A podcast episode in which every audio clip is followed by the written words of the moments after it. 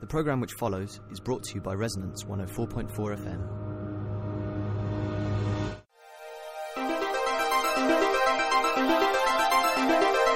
You're listening to Very Loose Women.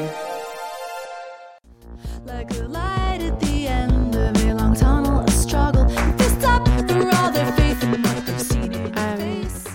Good evening and welcome to Very Loose Women. You're currently listening to Fists Up by the Blow, specially chosen to introduce us to tonight's show on fossil fuel divestment campaigning, or just campaigning more generally. Um, anyway, my name is Leonore. I'm Emma, and we've got a special guest today. I'm Julia. Um, Hi, Julia. Thanks for joining us. Yeah, thank, thank you. you for coming on. So, Julia, you were part of uh, the Fossil Free SOAS campaign. Um, so thanks a lot for speaking about that on air tonight. We'll also be hearing from a Harvard law student who has filed a lawsuit against her university in an effort to get it to divest. So, Emma, I think you wanted to start with something. Sure. Um, what do you mean when you talk about divestment?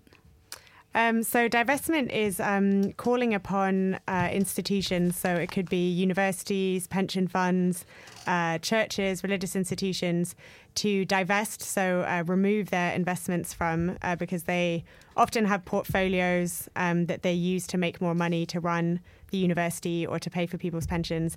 So to remove, uh, to take shares in fossil fuel companies, uh, oil and gas and coal companies um, out of their funds, out of their investment funds. And can you give any specific examples of like times in the past, maybe not fossil fuels specifically, that it's been successful divestment um, campaigns? So the the, the sort of uh, the model divestment campaign on which future ones have been based uh, was a series of campaigns against um, apartheid in the nineteen eighties, uh, where a number of um, U S universities, including the University of California and a couple of other really big ones, uh, divested from South African companies. And this is sort of popularly acknowledged to have made um, a significant impact on the sort of international delegitimization of the apartheid regime and its eventual collapse. So divestment campaigning is a huge movement. We know that uh, I think I think over a thousand local campaigns worldwide with one hundred eighty-one institutions, over six hundred fifty-six individuals, I was told this weekend, divested in twenty fourteen, including the Norwegian Sovereign Wealth Fund. So it's a huge um, global movement, but you've been interested in campaigning, or like not campaigning, but you've been interested in climate change for a lot longer than that. Um, so what was that hilarious story that you that I don't know yet? Yeah, well, how did you first get into caring about the environment or being incredibly worried about the environment? Yes, I think I think worried is the right word. Um, well, I spent a lot of time um, outdoors in the mountains as a kid, so I guess I can thank my, my parents for that. But um, in particular, I remember a, a formative, uh, terrifying experience when I was thirteen, when we were asked to just find, uh, so it's quite vague instruction, a picture about science uh, uh, and share it with the class. And the one that I found, um, it, I think this was also the first time I, I learned about global environmental problems, the first time I used the internet and the first time I used a colour printer. So it was quite a formative moment. But I, I found a photo um, of the ozone, the hole in the ozone layer. And um, it was one of those kind of thermal photos. So you could see this big purple hole over Australia. And I, I just found it terrifying. I just, I still remember it. And I think from then on, um, I, that's when I kind of became aware of these Uh, huge kind of um, threats to human survival on Earth. And um, I think it's something that's been emotionally compelling to me ever since. Um, yeah. That must have been a big moment, because I can't remember the first time I used a colour printer. Do you guys? Anyone in the studio? No. Mm. I think it, they were a real letdown when we were growing up. Well, not for Julia. No. And so how did you like um, move from that kind of terrifying fear that you had about the ozone layer? Um, how did you move from that into campaigning? At what point did you start campaigning? Um, I think the first time I got involved in, well, I remember like several like halfway aborted attempts to introduce recycling schemes at most most schools I've gone to. But um, I think the first time I got involved in campaigning was when I was at university, when I went on a few climate protests. Um, I went to a few climate camps. Um, and yeah, that kind of, that was the first time I got involved in campaigning. And I... Um, And I remember I, I remember going to a few and feeling this sense of sort of um, powerlessness. Futility? And that oh. they, yeah, well, futility is maybe too strong of a word, but I, I didn't see the connection between the action I was taking and the change that needed to happen. And so I I then, um, but my, my concern about the environment remained. So I then, uh, I then started studying environmental law, because I, I thought, um, you know, what really needs to happen here is is laws, um, regulations, which which I still definitely believe to be the case. Um, and so if I become a lawyer, then I can get, you know, right to the to the belly of the beast and uh, and um, and get involved in in writing and and um, pushing for those laws myself. Um, and then when I did get to the to the belly of the beast, um, so I I worked for a bit um, within the the U N uh, Climate Change Convention. I realised that actually what was going on was a lot of slightly pushing deck chairs around on the Titanic because there wasn't enough political will, and, and you could you could be as good at drafting climate change legislation as you want, and there's more more than enough people who are capable of doing that. Um, what's really lacking is the political will, and actually that comes a lot from campaigning, and so that kind of brought me full circle back to campaigning. And um, yeah, so I've that's that's how I got involved in, in fossil fuel divestment as well. And so, yeah, go ahead. And with regards to divestment, it's it's a different style of campaign to some of the other types of kind of um, say like public activism, isn't it? So the way that people actually express their beliefs and the type of um, work that you're doing, it's not necessarily as much of uh, maybe a publicity stunt, or I don't know how how does how do you think it's differed from things that you've done in the past? Well, I think I actually think it is a publicity stunt. I think mm. it's totally a publicity stunt, but I think because because the aim, I mean, it's. Um, There's kind of frequently frequently a misconception that fossil fuel divestment is about pulling the rug um, out from underneath the fossil fuel companies in financial terms, you know, taking their money away. But uh, in in like proportional terms, the amount of money that, you know, public institutions or universities have in fossil fuels is tiny. Uh, most fossil fuel shares are owned by states, actually, state-owned companies. Um, and actually the point is to publicly sort of shame and delegitimize fossil fuel companies and thereby uh, reduce the impact that they have on our political institutions. Um, so it is a publicity stunt, but I think the way that it um, achieves the publicity is maybe a bit different. And I think Um, that's possibly what attracted me, and I think quite a lot of sort of first-time climate campaigners to divestment, is that it provides a, a way of campaigning that's a bit more about sort of um, direct engagement with decision makers. And um, you know, if you've got a small, relatively small institution like a university or a local council, which is smaller than a national government, um, you could maybe, you know, go directly talk to those decision makers, sit in a room with them, try to convince them of your case. And Um, it's it's a change that's achievable and um, makes use of skills that uh, sort of more like demonstrations and protests um, don't. So like skills of engagement, report writing, like research, um, these kind of things. So I think one thing that's been really exciting about the divestment movement is that a lot of people have got involved that aren't necessarily um, traditional activists. Yeah. So you set up and led the the Fossil Free S O A S campaign. Um, How did that occur to you to for, for that to happen? How, like, how did it start? Yeah, how did it start, and how did you get it going? Um, so it, it, it started because I went to um, this amazing event um, that happened in, I think, October twenty thirteen, um, which was uh, it was I think it was it was basically to launch the fossil fuel divestment campaign in the U K, or, which was still in its infancy. Um, and they were um, Greenpeace and, and a few and three fifty dot org and a few other organizations were doing a tour, um, I think, of the world and also the U K, um, show, screening this amazing film called Do the Math, uh, which I would highly recommend, and bringing some of the speakers like Bill McKibben, Naomi Klein, um, to talk about the divestment, the fossil fuel divestment campaign, and why it was important for climate change. Um, so, so I, I think in seeing this film, um, and particularly in seeing Bill McKibben speak, um, it was just really for, for me, it was the first time. I mean, climate change has been something that I've been incredibly concerned about, um, for most of my life, and has motivated a lot of my career and life decisions. Um, but, uh, and, and I work for an environmental N G O in, in a slightly different, um, field.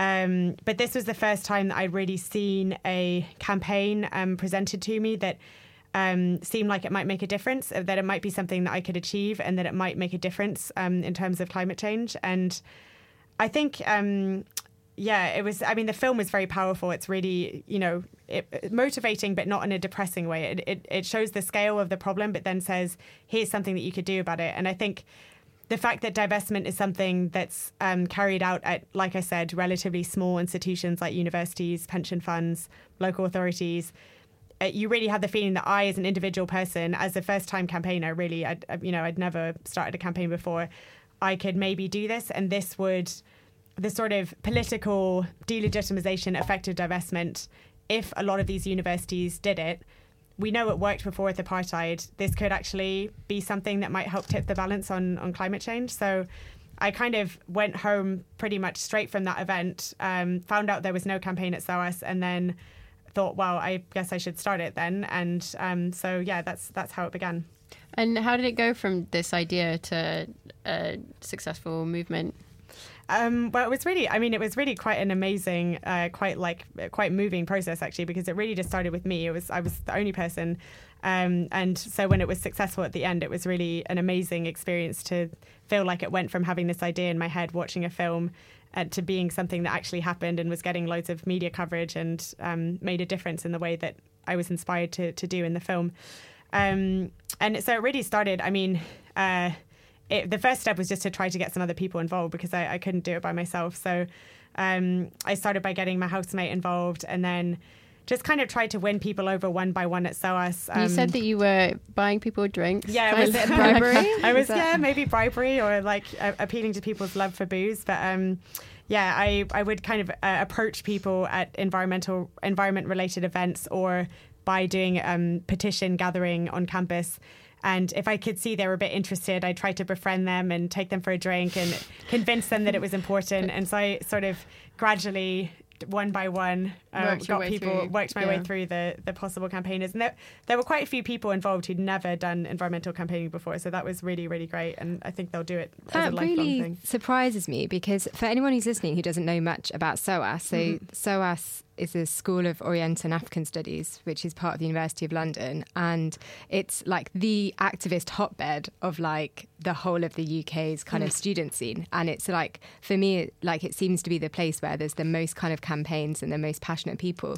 So in a way, it, like it doesn't amaze me that you've done this, because obviously you're fantastic. But like, it, I'm really surprised that it, there wasn't like a kind of immediate groundswell of people kind of getting behind, and that you kind of had to put that real like rallying effort in to get people behind you. Yeah, I, it surprised me as well. I, I but what I came to realise through the course of the campaign is like, I think SOAS students are quite concerned. There's some tr- really traditional causes that they're concerned about, and they tend to be more sort of like civil and political issues. Um, mm. Like I would say the big ones are Israel um, and stop the anti-war activism, and mm. then anti-cuts activism yeah. are the main kind of, and those those have us and and um, Justice for Cleaners is another big one. Those have sort of long. They they have a slightly longer history. Like workers' rights campaigning is a very traditional left issue that has a lot of big institutions yeah. behind it, and a lot of um, a history of student student participation. You know, same with anti-cuts and anti-student fees. And I, I it I really found that students were, although at SOAS everybody at SOAS was passively supportive. I mean, nobody was against it, but it wasn't something that was grabbing people as much as mm. as maybe sort of pro-Palestine activism. And there wasn't there weren't as many communities around it that existed already.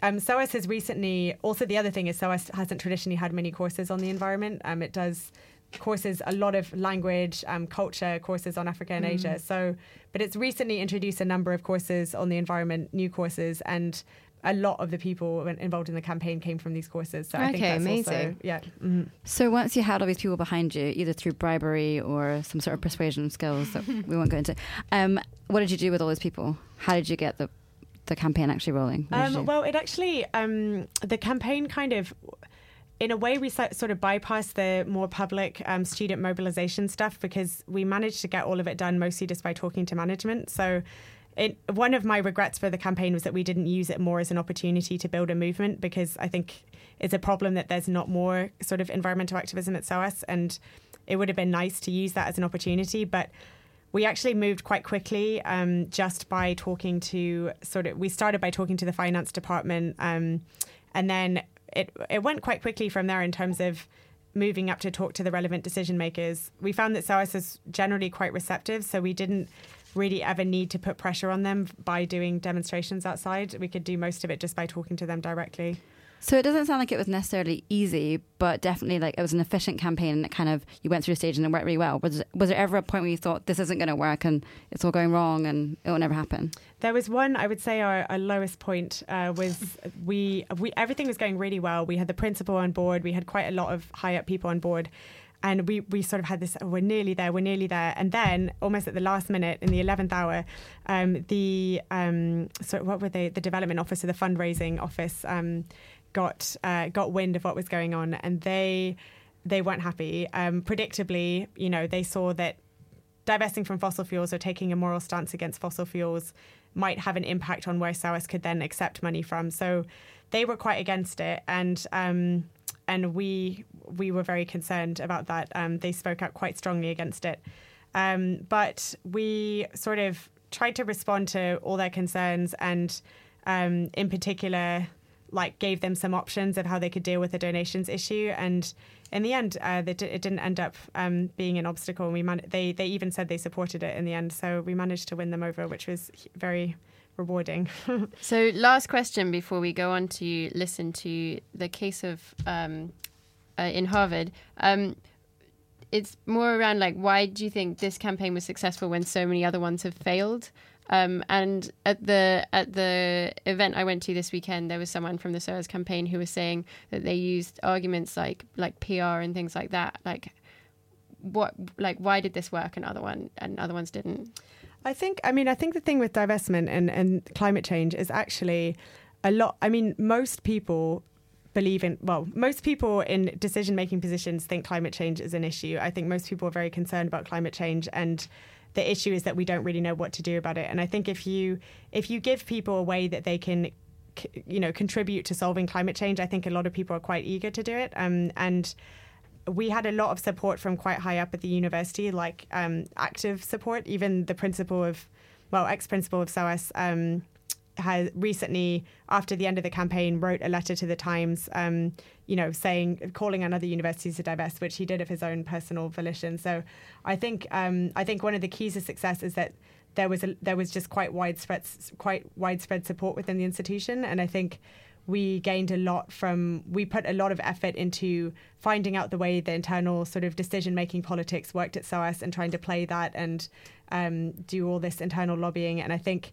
we were quite patient with that and didn't, you know, we we sort of accepted that some of this would take a bit of time and there'd be a bit of bureaucratic How long did back it take? and forth. And it took um it took about a year and a half in total. Okay. But there were some times when we felt like maybe they were playing us, and but we thought, you know, better to stick with it, and because if we can get it done internally, then that's the best way, and that paid off. So I would say, yeah, a sort of internal strategy um, and really knowing the issues well and um, being taken seriously was was a big part of it. Sorry, just really a quick question. Is there like any scope for you to then go into other universities and kind of, have you been kind of spreading your story of how you've done it so other people can learn from that? Yeah, I mean, there, there's a lot of there's a lot of contacts between the different London universities, um, and we've often helped each other at, at each other's actions. Uh, People and Planet um, is a network of um, different uh, different university um, environmental campaigning groups, and that's been really key in terms of fostering knowledge sharing. Um, but yeah, we're all very connected via social media and then through periodic divestment meetings. So yeah, we've done a lot of that. Um, so next, I'm going to play an interview with someone who's had a really different experience of a lot far less receptive universities to S O A S. So here's Kelsey. Uh, my name is Kelsey Skaggs. I'm a law student at Harvard Law School, and I'm part of the divestment campaign at Harvard and one of three law students who are leading a litigation effort to compel the university to divest. We filed the lawsuit last fall, and there are two separate legal grounds for our claim. The first is essentially that uh, the Harvard Corporation is violating their charitable obligations by investing in fossil fuels. So we are students who are the beneficiaries of the public charity um, and of the endowment that the Harvard Corporation manages. And the founding documents of Harvard say that they have to manage the endowment to promote the advancement and education of the youth and also take care of the physical campus. Both of those things are threatened by climate change. So that's kind of the more technical count. The other is a tort claim, which means, you know, private injury. So we bring that claim on behalf of future generations, actually, rather than ourselves as individuals. Um, so we're arguing that basically the climate change harms to which Harvard is contributing through their investments um, harm future generations. That's, you know, pretty much not up for debate at this point. Um, it's a question, obviously, whether a court would recognize that future generations have the right to bring that sort of thing, or that we have the right to bring it on behalf of them. We filed in the fall, um, and we were met with motions to dismiss, unsurprisingly, um, from the Harvard Corporation and their management, the Money Management Corporation. We had a hearing at the trial court level uh, last February, which was great. We packed the courthouse with divestment supporters, um, and because our administration has really not even given us, you know, a dialogue about divestment, it was the first time that we were actually able to lay it out and have representatives of Harvard uh, respond publicly. They were, you know, the lawyers they had hired, but still, um, it was it was a really great moment for the campaign as a whole. So the trial court judge granted the motion to dismiss, kind of unsurprisingly, given that we're dealing with these new legal issues. We brought the case as students on our own, um, without any representation. It's about our relationship to the university. We want that to be front and center, and also because as young people it's about our future, and and also because we we had done all the work and we felt very strongly that um, we wanted the legal claims to be presented in a certain way. So they've definitely told us, um, you know, when they give many reasons for not divesting, one of them has been because it doesn't make financial sense. Um, we hear that less often now, actually, um, and I think that's for two reasons. One is that we know that these carbon-heavy investments are really not doing that well, and they're definitely not good long-term investments. The other reason is that they actually don't have very much money in fossil fuel. We don't know how much they have in indirect holdings. We can only see direct, but they don't have a lot of money compared to their endowment, which is over thirty billion dollars. They've more switched to the argument um, that it's uh, the endowment isn't a political tool.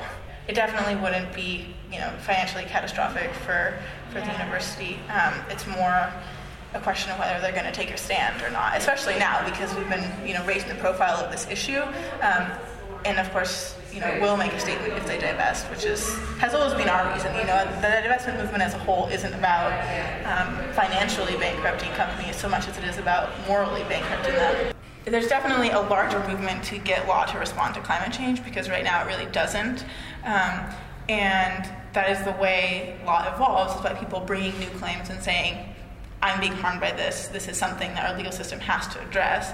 And it's happened before, um, after the Industrial Revolution, a lot of new things you could sue for came into being. Um, in the U S at least, sexual harassment wasn't really a tort until uh, as recently as the nineteen seventies. Um, so there's always, there has to be new people or new issues being put forward in law for it to happen, and maybe the first hundred times you'll lose, um, but eventually it'll become part of the law. And so I think it can be very powerful just to put forward these new arguments and new ideas and say, this is happening, the legal system needs to respond to it. Um, and that that's one thing, um, you know, future generations are not recognized as a party who can sue in U S law. Um, but one of the reasons that we put it that forward is because we think it's really important that law start adapting to that. Um, and I think that lawyers have an important role to play in making sure that the implementation of climate change solutions is done in a way that's just and inclusive. I would be really happy to see other campaigns using law as a tool. I think there's a lot of potential for it to be um, a powerful thing that campaigns do alongside other forms of action. So that was um, Kelsey Skaggs. She's part of, um, and she's leading this lawsuit um, against Harvard. Um, and I just, I was totally amazed by what she was telling me, um, because the thought had genuinely not occurred to me that, that this could be a, a significant legal issue. And I also just wanted to add before we go on that all of the legal costs um, incurred by the suit, like filing a claim, were successfully crowdfunded. And um, so people have really come together uh, with her, with um, Divest Harvard on this issue. So Julia, what, what have you heard about Divest Harvard and what are your thoughts on legal action? Well, I mean, I think Divest Harvard are an incredibly inspiring campaign. Um, they...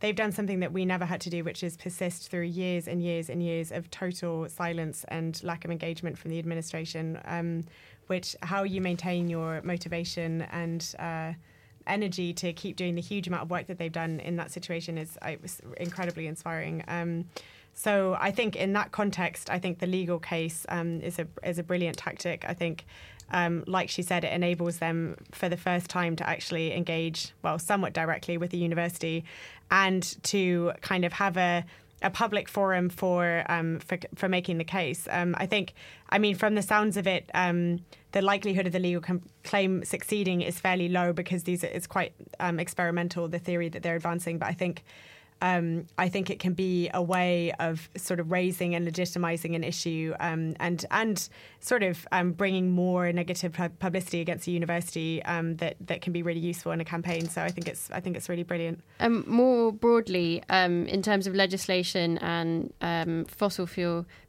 not even divestment, but climate climate change in general. Um, What what single piece of legislation would you think would be most effective?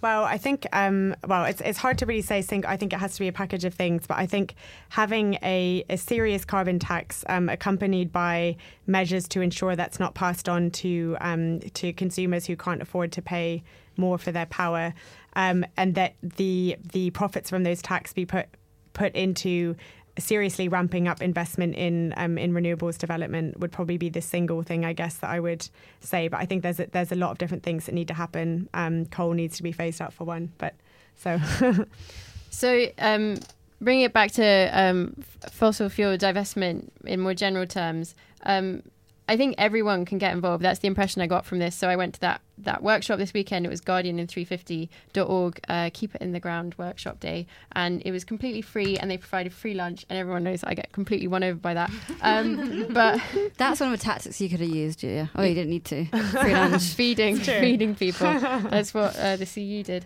Um, but anyway, you've got like local, local level, uh, you've got councils, you've got boroughs, pension funds, like what... What, what do you think do? is is the best way to get involved with this? I think, well, there's loads of campaigns already in London. Um, a lot of the, I know Southwark has got, um, the Southwark a local authority has got a campaign, Southwark Council, Divest, there's Divest Hackney as well. Um, so there's there's a lot of campaigns in London. If there isn't one um, in your borough, then you can start one. Um, there's also campaigns at churches. Um, if you have a pension, you can also um, get involved in campaigning for your pension to divest. Um, so yeah, there's there's lots of different ways to get involved. Um, also, uh, getting involved in local activism around um, stopping fracking um, and these kind of things. So, yeah. Putting your money in an ethical bank. Yes, putting your money in an ethical bank. Um, I moved my money from uh, NatWest to Co-op uh, a few years ago. So Co-op um, doesn't uh, invest your money into fossil fuels. So that's that's a way to. There's yeah. a website run by the Move Your Money people, and they list um, ethical banks, building societies, and kind of rate them based on different things, including like their climate and fossil fuel or lack of investment. So you can check that out if you want to find out more. And um, what about these online, like online petitions for on like fossil free, uh, fossil? Yeah, I think it's fossil free dot org. Um, like how how effective is online petition signing? Do you do you know? Well, I think an, a petition is a good way that you can collect passive support as you carry on with the other activities of your campaign. And I think having a petition. I mean, we had a petition with a, about a thousand signatures. We gave it to management. It was it was often mentioned during discussion, so it, it definitely played a part. I think it's a relatively easy way to demonstrate passive support for your campaign from people who might not otherwise have the time to get very involved. So I think it's definitely worthwhile. And the last point, just before we sign off, uh, so Danny Packard from three fifty dot org said, divestment alone will never create the change we need. Uh, we will never financially bankrupt the fossil fuels industry. So what else can everyone do? Um, I think, I think. Well, one of the biggest things we can do is engage in national politics and push for um, push for ramping up investment in renewables and phasing out fossil fuels. And yeah, well done to all the people who are currently campaigning against fracking in various places in the U K. And we need to push the current government uh, not to phase out subsidies for wind, uh, remove the power of communities to object to fracking. There's a lot that can be done in the U K. So I would encourage everybody to get involved, even if you haven't before. I never had before, and it was a brilliant experience. So, yeah. Thanks so much, Julia, for coming on. And uh, congratulations on the success of your yeah, campaign. Well done. It's amazing. Yes, thank you. We won. That's the other uh, thing. Violence Against Flammable World by Au Revoir Simone.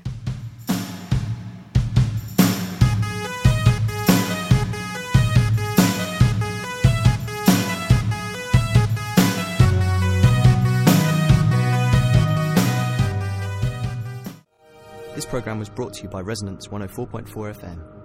Visit our website at resonance f m dot com to hear our vast range of original twenty-four seven broadcasts. Resonance is a not-for-profit broadcast platform and relies on public support. If you like what you've heard, make a secure donation at resonance f m dot com.